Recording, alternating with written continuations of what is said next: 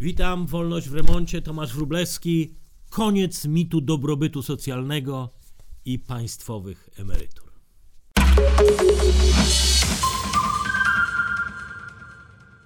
Historyk, który podejmie się kiedyś tłumaczenia burzy i naporów naszego dziesięciolecia, polegnie, jeżeli będzie szukał jednej przyczyny współczesnych przeobrażeń, tego wszystkiego, co rozgrywa się przed naszymi oczami, od deglobalizacji przez upadek konsensusu waszyngtońskiego, porządku walutowego, ładu ekonomicznego, medialnego, po kryzys demokracji instytucjonalnej. Dziesiątki walących się paradygmatów, na jakich postawiony został współczesny świat, złożą się kiedyś na nowy geopolityczny, może i moralny porządek.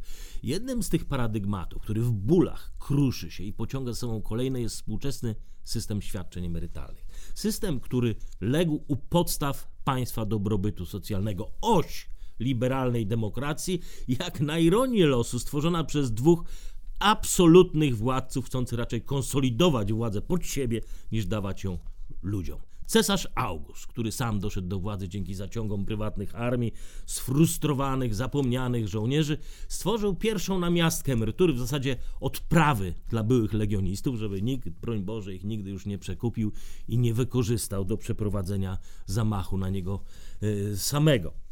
Y, trzy tysiące denarów płacił, y, to był odpowiednik wtedy 13-rocznych pensji, płacił cesarz każdemu, kto odsłużył 20 lat w legionach i 5 lat w rezerwie.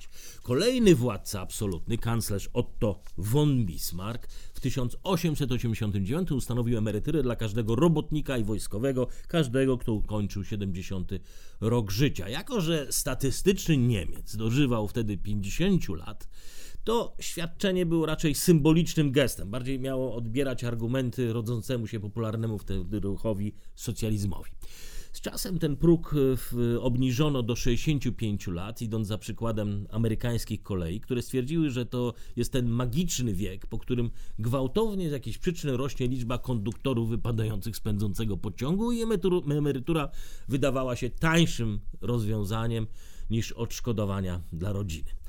W 1967 roku, w czasach, kiedy wciąż jeszcze rodziło się więcej dzieci niż umierało ich dziadków, noblista Paul y, Samuelson napisał: Rosnąca populacja to najpotężniejsza i najgroźniejsza piramida, jaką ludzkość mogła wymyśleć. I kolejni nobliści, jak Milton Friedman, po nim Paul Krugman, wszyscy przestrzegali, że przyjdzie dzień, kiedy ta premia demograficzna runie, a z nią cały system pokoleniowej solidarności. Ale Klub Rzymski, zbiorowisko wspaniałych, progresywnych uczonych, jeszcze w 68 straszyło przeludnieniem i kto by tam słuchał liberalnych ekonomistów. Piramida triumfowała. Lewicowe rządy mówiły o wiecznym dobrobycie, nie dostrzegały, że tak naprawdę to tylko zasługa wyjątkowego zbiegu demograficznych okoliczności. Przez jakieś 30-40 lat zachodni świat cieszył się boomem pokolenia pozwojennego. Na rynek pracy wchodziły dzieci odradzającego się wiecznego, globalnego, jak sądzono, pokoju. Ich rodzice mieli po troje, czworo dzieci, ale już oni sami, chowani w dobrobycie i w miastach, nie byli tacy skorzy do zakładania dużych rodzin. Dwójka stała się normą. Wtedy wskaźnik nazywany współczynnikiem obciążenia, czyli relacja osób pozostających na utrzymaniu dzieci do dzieci do 15 roku życia i drugi podział 65, ta relacja tych osób do pracujących była wyjątkowo dobra i łaskawa dla ekonomii i oczywiście dla emerytów. Tak naprawdę lata 1960-2000 na wykresach wyglądają jak konstans. Wciąż tak niewielka stosunkowa liczba emerytów i z drugiej strony malejąca liczba nowonarodzonych zostawiała sporą premię demograficzną, możliwości ekonomiczne. Rządy stać było na hojne emerytury. W przypadku Polski ta premia sięgała nawet dalej do 2010-2012 roku, dzięki temu, że mieliśmy jeszcze taki jeden nasz mały boom demograficzny, tak zwaną dywidendę Jaruzelskiego. Opisał ją swego czasu profesor Robert Gwiazdowski w książce Emerytalna katastrofa. Pisał, że generał zakazał wychodzenia z domu, wprowadził godzinę policyjną, wszędzie było szaro, smutno, w telewizji nie było co oglądać, w sklepach czego kupować i jedyną rozrywką było oczywiście robienie dzieci. Wskaźnik obciążenia całkiem nieźle wyglądał jeszcze nawet do 2014 roku. W Europie Zachodniej ta y, dywidenda demograficzna, czyli mniej narodzin i wciąż relatywnie mała liczba emerytów, posłużyły do stworzenia modelu państwa dobrobytu socjalnego. Ta pomoc nawet doczekała się własnej legendy. Sławny Florida Rolf, bezrobotny Niemiec na zwolnieniu chorobowym, który zamieszkał sobie w Miami Beach i co miesiąc dostawał tam przelew 1977 euro i 20 eurocentrów. E, to jeszcze był tam dodatek 146 dolarów na opłacenie pomocy domowej w Miami. Tutaj zatrzymam się na chwilę. Florida Rolf był o tyle oburzającym, co i komicznym doświadczeniem, ale przede wszystkim był symbolem swojej epoki, tej bańki demograficznej. To jest właściwie tylko kwestia semantyki, czy ten okres 30-40 lat nazwiemy zwycięstwem cywilizacyjnym socjalnego dobrobytu, jak chcą tego liberalne elity, czy okresem socjalnego dekadentyzmu i pokoleniowej bezmyślności. Na tej jednorazowej bańce demograficznej stworzono całą ideologię i filozofię państwa doskonałego. Doskonałego, bo dającego ponad miarę wszystkim i wszystko. Raz zasiane w głowach milionów przekonanie, że tak skonstruowany został świat, każdą zwą wiadomość o niższych emeryturach, o mniejszych zasiłkach, o socjalnych przywilejach odbierają jak zdradę, atak na wolność, na, atak na demokrację, bo to w końcu demokracja. W demokrację wpisaliśmy sobie całe to rozdawnictwo, socjalny dobrobyt. Ale bal się skończył. System emerytur redystrybucyjnych, jak sama nazwa wskazuje, redystrybuuje tylko pieniądze, które są w kasie. Im mniej ludzi płaci składki, im dłuższa jest średnia życia, tym mniej pieniędzy jest do podziału i niższe będą emerytury. Na każdego emeryta w Europie pracuje już dziś średnio trzy osoby i liczba osób pracujących spada.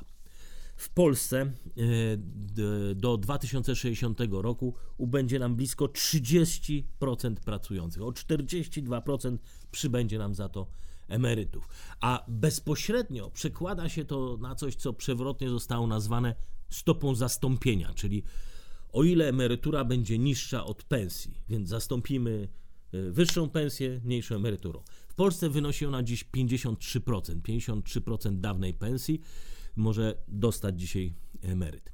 Dla kolejnych pokoleń stopa zastąpienia będzie spadać 40, 30 i aż w 2060 roku, rocznik 2000, osoby urodzone w okolicach 2000 roku dostaną nie więcej niż 20-29% średniej płacy. To oczywiście przy założeniu, że on przestanie bawić się w Cezara Augusta i kupować dalej elektorat kolejnymi trzynastkami, czternastkami, dodatkowymi emeryturami, zaciągać dług i zobowiązania pod przyszłe pokolenia. Żeby przywrócić dywidendę demograficzną i powtórzyć manewr sprzed 40 lat, tej manewr odwróconej wtedy piramidy, to dzietność musiałaby wzrosnąć średnio do trójki dzieci na jedną statystyczną kobietę. Nie oszukujmy się, historia nie zna podobnego przypadku. A już na pewno nie skoku z obecnego 1,4 statystycznego dziecka na kobietę do poziomu 3 i więcej. Jak zauważa Paul Morland w książce Ludzka fala, czy tam ludzki przypływ, kiedy dwoje dzieci staje się normą, to przywrócenie wskaźnika rozrodczości do 2,5 jest praktycznie niewykonalne. Kiedy jedno dziecko staje się normą, to za chwilę w przeważającej liczbie rodzin rodzi się tylko jedno dziecko albo wcale. Największym mankamentem państwowego systemu emerytalnego nie jest to, że ma, nie ma tam już pieniędzy, że dywidenda demograficzna nie działa, że wysokość świadczeń była niższa, bywa niższa niż minimum socjalne, ale to, że Cezar boi się powiedzieć swoim żołnierzom: Nie mam więcej pieniędzy i nie będzie więcej. Piramida się zawaliła, Rzym to wydmuszka, państwo opiekuńcze to pieśń przeszłości.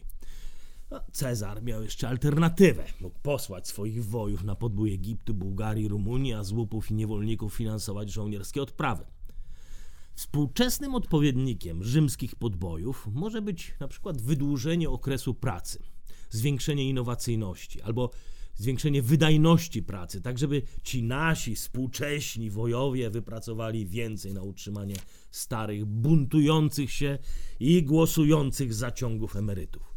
Co i róż, co i róż kuszonych obietnicami wyższych świadczeń, jeżeli mnie poprzecie. Stąd pewnie premier Morawiecki tak pięknie opowiada o innowacyjnych perspektywach Polski, gonieniu Niemiec, Szwajcarii, Danii, Tajwanu, państw, które braki w kapitale ludzkim nadrabiają właśnie innowacyjnością, rozwojem wysokomarżowych branż gospodarczych, wypracowują wyższe wartości i że my tak w zasadzie byśmy chcieli tak jak oni. Ale to się nie dzieje. W rankingu OECD pod względem wydajności jesteśmy na czwartym miejscu od końca, zresztą dwa stopnie niżej niż rok wcześniej. W tyle pozostajemy też, jeżeli chodzi o wydatki na badania naukowe. To jest coś, co tradycyjnie wiązane jest z podnoszeniem wydajności, automatyzacją, wyższą marżą, a potem eksportem technologii, czyli odpowiednich starożytnych podbojów. W tym roku na badania naukowe wydamy 1,03% PKB. E, ta suma ma wzrosnąć e, za rok ale jak na razie to jest tylko pieśń przyszłości w stosunku do wydatków na naukę, którą ma Izrael czy Korea Południowa. Wydatki tam są powyżej 4% PKB. Zresztą wiele państw naszego regionu też wydaje znacznie więcej niż Polska. Mistrzami za to jesteśmy pod względem wydatków socjalnych w relacji do PKB na głowę mieszkańca. Pierwsi na liście badanych 150 państw, 157 państw na świecie.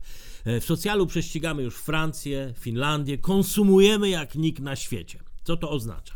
Oznacza, że nie tylko dawno już przejedliśmy swoją dywidendę demograficzną, ale dodatkowo przejadamy to, co moglibyśmy zainwestować w przyszłość, dać nadzieję kolejnym pokoleniom. Nie odkładamy, za mało inwestujemy. Nie ma też widoków na to, żebyśmy tę socjalną naszą rozrzutność nadrabiali na przykład aktywną pracą. Wskaźnik aktywności zawodowej Polaków, czyli stosunek pracujących i szukających pracy do reszty populacji jest o 3% niższy od średniej OECD i ostatnio spadł do 56% populacji, czyli to jest najgorszy wynik prawie od 3 lat.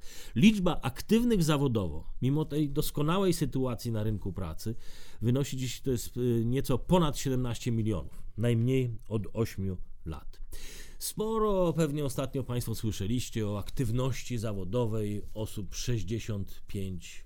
Plus. Dużo gadania, ogłaszania najróżniejszych programów, a efekt Polska zajmuje dziś 30 miejsce e, z badanych 35 państw OECD.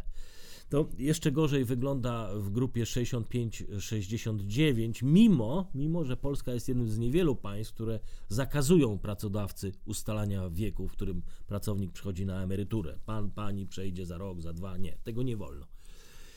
E, osoby w wieku 65-69 lat, jeżeli chodzi o aktywność, ta aktywność wynosi zaledwie 9%. Średnia OECD to jest 26% ale i to coraz w mniejszym stopniu jest w stanie zapewnić życie na dotychczasowym poziomie w Europie Zachodniej. Większość państw OECD, antycypując ostateczne załamanie się piramidy ubezpieczeniowej i koniec e, premii demograficznej, wspiera wszystkie dodatkowe, niezależne, prywatne fundusze emerytalne. Polska oczywiście też miała swoje doświadczenia z prywatnymi funduszami emerytalnymi, OFE, z tą różnicą, że prywatna tutaj była wyłącznie część należąca do operatorów, którzy po prostu uwłaszczyli się na naszych składkach emerytalnych. Pieniądze zamiast do ZUS szły do międzynarodowych instytucji finansowych, które początkowo liczyły sobie marże nawet 10%. To był unikalny program w historii ubezpieczeń. Nieco pokrewny do chilijskiego modelu, który też został w zasadzie skasowany. To tak jakby Cezar obiecał te 3000 denarów odprawy należnej wojom, ale pieniądze zdeponował jakiegoś kupca w nadziei, że ten je rozmnoży i oczywiście za wypłacanie renty pobierać będzie mógł sobie 10%. Na świecie jest sporo rozmaitych e, prywatnych funduszy uzupełniających to, co tam jeszcze może skapnąć z tej rozpadającej się piramidy demograficznej. Najbardziej znany to jest amerykański system 401, powstał w 1978 roku. Pracownicy mogą odkładać pieniądze na rachunki emerytalne, gdzie ląduje część wynagrodzenia jeszcze przed opodatkowaniem. Podatek będzie potem pobierany w czasie wypłat. Pracodawcy też mogą zasilać konto proporcjonalnie do wkładu pracownika To, to, nie może być jednak więcej niż 15% wynagrodzenia.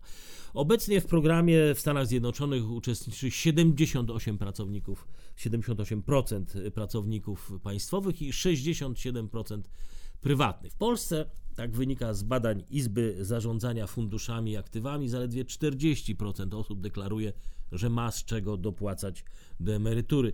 Myślę, że to w dużej mierze ta niechęć do funduszy wynika z braku zaufania po doświadczeniach z OFE i przechwyceniu oszczędności emerytalnych przez poprzedni rząd na sfinansowanie dziury budżetowej. E, ta dziura skądinąd wykopana przez nieszczęsny system emerytalny. Pracownicze plany kapitałowe to jest nowy program, który rząd proponuje. On ma znamiona wszystkich y, takich nowoczesnych programów emerytalnych z udziałem zarówno pracodawcy, jak i państwa. Każda nasza wpłata tak naprawdę jest mnożona przez dwa. No, program jest spóźniony jakieś 20 lat i zagrożony jest złym doświadczeniem po OFE, choć myślę, że w obecnej konstrukcji zajęcie go przez budżet państwa byłoby czymś porównywalnym do skonfiskowania prywatnych kont w bankach to raczej się nie zdarza. W każdym razie to pierwszy program wzorowany na sprawdzonych rozwiązaniach Wielkiej Brytanii czy Australii.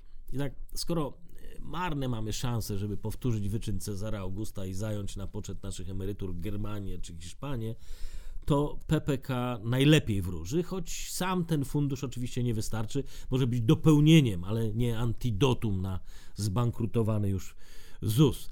E, tak naprawdę teraz mamy wybór. Albo będziemy w nieskończoność zwiększali obciążenia podatkowe i zmniejszali świadczenia socjalne, albo, albo zdecydujemy się na nowy, zaopatrzeniowy model, na wzór Australii, czy jeszcze lepiej będę o tym później mówił, Nowej Zelandii. Są też nasz pomysł, nasz, czyli Warsaw Enterprise Institute i Związku Przedsiębiorców Pracodawców. To są nasze programy, które będziemy pokazywać. E, kilkanaście książek tutaj, w których znajdują się propozycje rozwiązań na niemal wszystkie dziedziny najważniejsze życia, włącznie z konstytucją.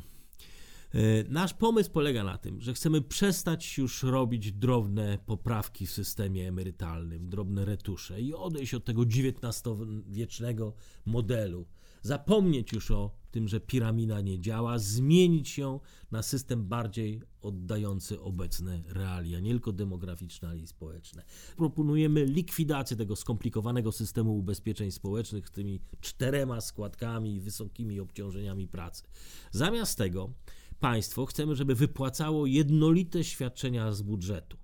Wysokość świadczenia gwarantowanego przez państwo powiązanego z kosztami minimum socjalnego będzie pewnie wyższa niż obecnie gwarantowane świadczenia systemu powszechnego, dziś to jest połowa płacy minimalnej. Równocześnie będzie na tyle jednak niskie, że będziemy musieli aktywnie oszczędzać w takich programach jak e, pracownicze plany kapitałowe czy inne prywatne, niezależne fundusze. Czy to zadziała? Na pewno wiemy już, że oddanie się pod opiekę państwa nie działa. I to nie jest tak, że inni już tego nie próbowali. Jest kraj, którego losy od początku potoczyły się inaczej. Mrzonki o socjalnym dobrobycie nigdy nie podbiły umysłów tamtych ludzi. Ten kraj nazywa się Nowa Zelandia. Do 1898 roku Nowa Zelandia nie miała państwowego systemu emerytalnego. Koloniści założyli, że opieką nad starszymi mają zajmować się dzieci, a nie państwo a lokalna społeczność Maurysi od zawsze oddawała swoje starszy, swoich starszych pod opiekę w Hanau, czyli rozległej rodziny. Zapisane to zostało zresztą w odrębnym dokumencie Destitute Persons Ordinance z połowy XIX wieku. Nowa Zelandia uważała się za krainę możliwości, gdzie jednostki, rodziny miały być samowystarczalne dzięki ziemi, którą zagospodarowali, firmom, które założyli, czy pracy, do której się najęli nie potrzebowali opieki socjalnej. Profesor Margaret McClure w książce Cywilizowana społeczność opisała historię przez pryzmat świadczeń społecznych, gdzie świadczeniodawcą jest społeczeństwo, ale nie państwo socjalne, pisała. Rodzina, sąsiedzi, a nie urzędnik ma być tym ubezpieczającym. W 1898 roku wprowadzono wreszcie emeryturę i osoby po ukończeniu 65 roku życia mogły się ubiegać, ubiegać się o świadczenia, przy czym zgoda zależała od szeregu sztywnych kryteriów. Sprawdzano na przykład stan majątkowy aplikanta i jego rodziny, czy aby na pewno potrzebuje pomocy państwa. Potem sprawdzano karalność i charakter. Z miejsca wykluczano osoby karane, wykluczano pijaków i uwaga, każdego, kto porzucił żonę i nie łożył na swoje dziecko. Na początku XX wieku stworzono fundusz wsparcia. To był fundusz wsparcia dla systemów emerytalnych, prywatnych, zakładanych przez pracodawców i pracowników, a nie jakiś socjalny program. E, to jest taki przodek naszego PPK. Nowozelandczycy do dziś e, otrzymują emeryturę obywatelską, która rośnie w zależności od inflacji, gdzie osoba samotna może otrzymać nawet do 1700 dolarów e, nowozelandzkich. Do tego oczywiście dochodzą fundusze porównywalne z naszym PPK.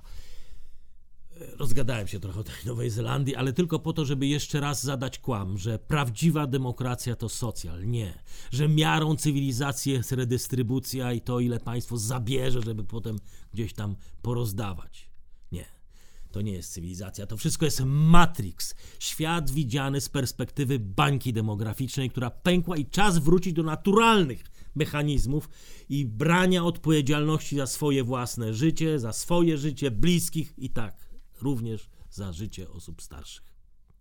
Zapraszam na kolejny odcinek Wolności w Remoncie na kanale Warsaw Enterprise Institute, a w wersji audio w iTunes i Spotify.